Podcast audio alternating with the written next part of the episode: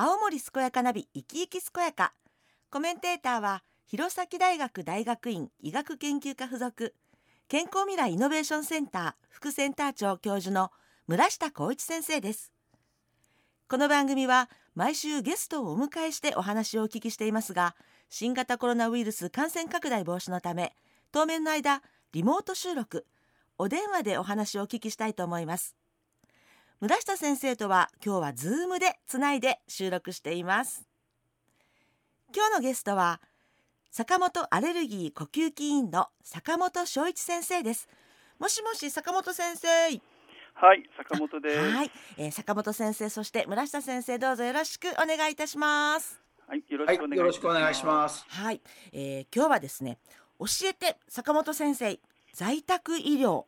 まあ、このように題しましてお話をお伺いしていきたいと思うんですがあのまずは坂本先生のプロフィールを教えていただいてもいいですか？はい、はい。えー、私はあの弘前生まれの弘前育ちで、はい、大学は県外に出ましたけれども、えー、38歳の時に弘前に戻ってきまして、現在まで約23年間、午前は呼吸器アレルギー科の外来診療、えー、午後は毎日訪問診療を主に在宅医療をしています。まあ、趣味というほどではありませんが、診療が終わってからは歌を歌ったり聴いたりするのが好きで、あそうですか、はい、弘前市医師会の男性コーラス部というところがあって、そこに所属しておりまして、男性だけの医師によるコーラスっていうのを約20年間ほど続けています。あそうなんですね。あれあの先生ちなみにこうテノールとかバスとか なんか。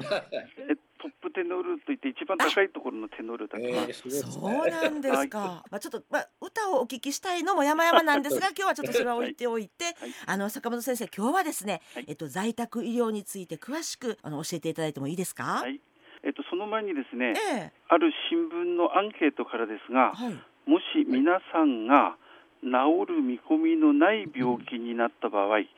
最後をどこで迎えたいですか？という質問がありました、えー、篠崎さん村下先生どうでしょうか？あんまりまだ考えたことはなかったですけどややっぱり自宅でしょうね。人は一番落ち着くっていうか、うん、はい、そうですよね。私もやっぱこう住み慣れたところ自宅がいいです。そうですよね、はい、まあ人それぞれ違うと思いますが全国の55歳以上の男女に聞いたところ、ええ、半数以上が皆様と同じで自宅と答えていました、えー、なるほど、はい、しかし現実には自宅で最後を迎えられる方は全死亡数の約10%ほどしかなくて理想と現実が大きくかけ離れているというのが現状です。半数以上が自宅と答えて、でも現実にはそれが叶うのは10%ということなんですね。すね。はい、今日村瀬先生在宅医療がテーマです。そうですね、あのまあ、非常に今、コロナの関係もあって、在宅医療って非常にやっぱ注目されてますけど、えー、まあ、非常にこれからの将来の医療を考えるでとても重要ですよね。あの今あ、坂本先生からご質問いただきましたけど、やっぱり自分自身がどうするかというのを考える、非常にいい機会かなと思っております。よろしくお願いします。はい元気に健やかに自分の人生を楽しむそんな人を応援する青森健やかナビ生き生き健やか。今日は村下先生と一緒に坂本アレルギー呼吸器医院の坂本翔一先生にお話を伺っています。坂本先生在宅医療の現状についてぜひ教えてください。はい、えー、少し、えー、遡りますが、えー、昭和25年頃までは、うん、日本人の約80%は自宅で最後を迎えていました、はい、しかし昭和45年頃になりますと自宅と病院で亡くなる方が半数ずつとなり平成22年には逆に病院で亡くなる方が約90%自宅で亡くなる方は先ほどお話ししました。10%ほどしか亡くなってしまいました。なんか自分の家族のことをこう思いたどっても確かにっていう感じがします。はい、で今は最後は病院等で見とってもらうのが当たり前っていう時代になってまして、うん。はい、在宅で見とるのは本当に稀な時代となってきました。えー、その中で政府は医療費の抑制を狙い、うん、入院患者様を在宅医療に移す流れを進めています。皆様もご存知かと思いますが2025年令和7年には、全死亡者数が現在1年間に130万人ぐらいいますが、えーえー、その頃になりますと20万人ほど増え150万人に達すると推計されておりまして今後ベッド数が減らされる病院等の医療機関だけでは看取りの対応ができなくなることが想定され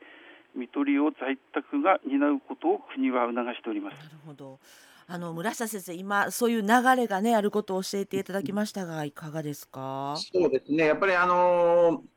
今、坂本先生から分かりやすく解説いたいただきましたけど、えー、まあ、政策的にもあれですよね、よく医療費が膨大化してるっていうのは、あよくニュースなんかでも皆さん耳耳すると思うんですけど、はい、そういう流れの中で、やはり自宅でね、あのちゃんとこう在宅で看取りをするっていうのは、非常に大きな流れになってますよね。うん、そうですね、うん、坂本先生あの、そういった流れの中で、こうどんな在宅医療が求められてるんでしょうか？はい。えー、国が求めている在宅医療とは、ええ、訪問診療と、その24時間対応、うん、さらに最後の看取りっていうのが柱でありまして、え、身体的に通院が難しくなってしまった患者さんを、うん、医師、歯科医師、薬剤師、訪問看護師、ケアマネージャーや訪問ヘルパーさん等の多職種が連携しサポートすることを求めております。えっと、今のお話だと、えー、まず訪問診療、えー、24時間対応、えー、最後の看取りこれが、まあ、求められる三本柱ということなんですね。はいそうです、はい、その、まあ、メリットとしましては、えー、一つ目には自分らしく普段の生活ができ住み慣れた環境で療養ができること、はい、それによって不眠の改善や食欲の増進などが見られることが多いです。ですね、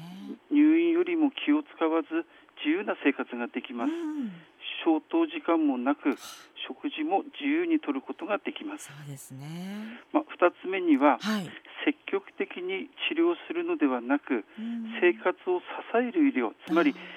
投薬中心の医療よりもケアが主となりまして、はい、介護職とチームを組み血圧や皮膚の状態などを確認しながら生活全体を支えることができます。なるほど。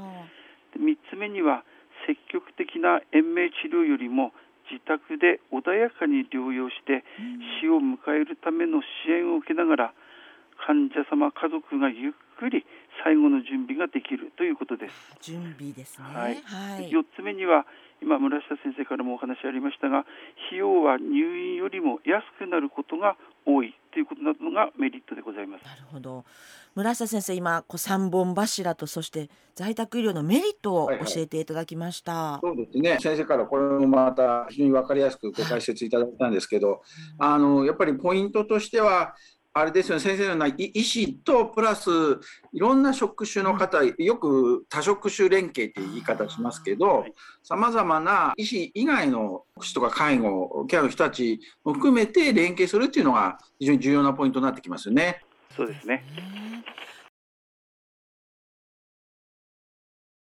元気に健やかに自分の人生を楽しむそんな人を応援する青森健やかナビ生き生き健やか今日は村下先生と一緒に坂本アレルギー呼吸器医院の坂本翔一先生にお話を伺っています。坂本先生あの在宅医療のま問題点とそれからそれを解決するための課題、まこちらを教えていただいてもいいですか？はい、ま問題点としては、はい、まず患者様側からは病気の進行に対する不安や、病院から見放されたと思う不安、はい、また家族への申し訳ないという気持ちが増すことがあります。そうですね、はい、家族側からは常に患者様の状態が変化することへの対応と心身の疲労、はい、普段いない親族の介入による治療方針の変更や末期の受け入れが困難、あるいはご家族様が死を受けられないということなどがあります。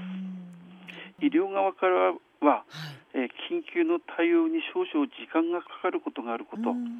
それから在宅医療をする医師が不足しておりまして、広槻市内で言いますと、96ある内科外科系の医療機関のうち、在宅医療を24時間対応で行っているのは約12医療機関。実際に即対応できる医療機関は5つの医療機関しかないのが現状です。そうなんですね。でこれらの問題を解決し理想の末期を迎えるためには本人と家族医療従事者介護関係者の対話とチームワーク努力と技術と経験が必要です。あとは医師不足を解消し対応できる医療機関を増やすことが我々の課題となっています。なるほど。村下先生こう今また本当に分かりやすく問題点そして解決のための課題を示していただきました。ですね、まあ、あの本当、坂本先生おっしゃる通り、あれなんですよ、在宅医療っていうのはすごくこう重要なんだけど、なかなかやっぱ家族、うん、支える側ね、家族の理解とか、いろんなことがまた必要ですよね、特にあの弘前なんか、青森県の中で見たら、非常に医療機関も充実してて、数も多くてですね、そういう中でも、今の坂本先生のお話だと、まあ、それを支えようとすると、弘前の状況ですらやっぱりかなり難しいという。話、これこれがまあ、一つ今の状況なんでしょうね。そうですね。はい。ではあのもうちょっと最後になってしまったんですけれども、はい、ぜひ坂本先生からリスナーの皆さんにメッセージをお願いいたします。はい、えー、在宅医療を始めるにはご家族にとっても勇気のいることだと思います。すね、ご相談やわからないことがあれば各市町村の地域包括支援センターや弘前市の場合は弘前市医師会内の介護連携センターそよ風までお気軽にご相談ください。うん、はい。あの在宅医療のこう相談っていうのは、まあ、近くに最寄りの、まあ、地域包括支援センターがあるので、えー、そこに、えーとまあ、相談しに行くか弘前市の場合はその弘前市の医師会の中にある、えー、介護連携センターそよ風こちらも対応してくださるということですね。そうですね。はい。はい、最後にあの、ええ、ある新聞のアンケートで、はい、人生の最後に何を食べたいですか？というのがありました。えええー、篠崎さん、村下先生、最後に何を食べたいと思われますか？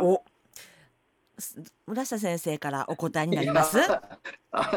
まあ最初の一言あんまり考えることないんですよね。うん、まあ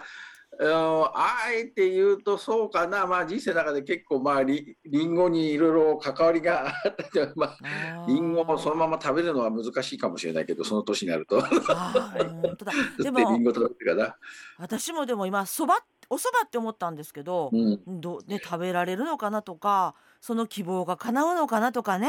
本当にそういうのをちょっと考えさせられますよね。まあ、アンケートによりますと、はい、第1位は寿司。はあなるほどね。第2位は ご飯。ご飯。3位はお刺身という結果でした。その他にうなぎやカレーライスなどという答えもありました。まあ、あなるほど。はい。まあ最後の時まで好きなものを食べれて美味しいなと思えたら大往生間違いなしです。そうですね。はい。大往生を目指してぜひ在宅医療の扉を開いてみてくださいお待ちしておりますありがとうございます村下先生なんか自分の死に方？ちょっとこう考える時間になりました。いかがでしたか？そうですね。あの非常にこう坂本先生から分かりやすくこう在宅医療の世界を解説していただきましたよね、えー、あの非常に改めてやっぱ在宅医療の情勢考える非常に良いに私もなりました。あの最初の方でお話しあった通り、まあ、かつてはお家で死を迎える方が、まあ、ほとんどだったわけでそれが時代の変化、まあ、いろんな社会の変化とか、まあ、いろんな世の中のやっぱ価値観の変化とかいろんな変化の中でやっぱりもうそれがもう全く逆転したような状況、うん、これから先どんどんやっぱり世の中って変わっていくわけでそういう中でやっぱ在宅医療というものとしっかりやっぱ家族も含めて向き合っていかない、まあ、誰もが最後は死を迎えるわけですから、まあ、坂本先生おっしゃったそういう大往生っていうのを迎えるためにですね、うん、あの一つ皆さんもまずは自分事として捉えて、身近なところでのその相談窓口包括包括支援センターもそうですけども、えー、えー、ご相談いただくのがいいんじゃないかなと思います。今日は素晴らしいお話ありがとうございました。はい、今日は在宅医療に力を入れて診察をしておられます。坂本アレルギー呼吸器医院の坂本翔一先生にお話を伺いました。坂本先生そして村下先生どうもありがとうございました。はいありがとうございました、はい、どうもありがとうございました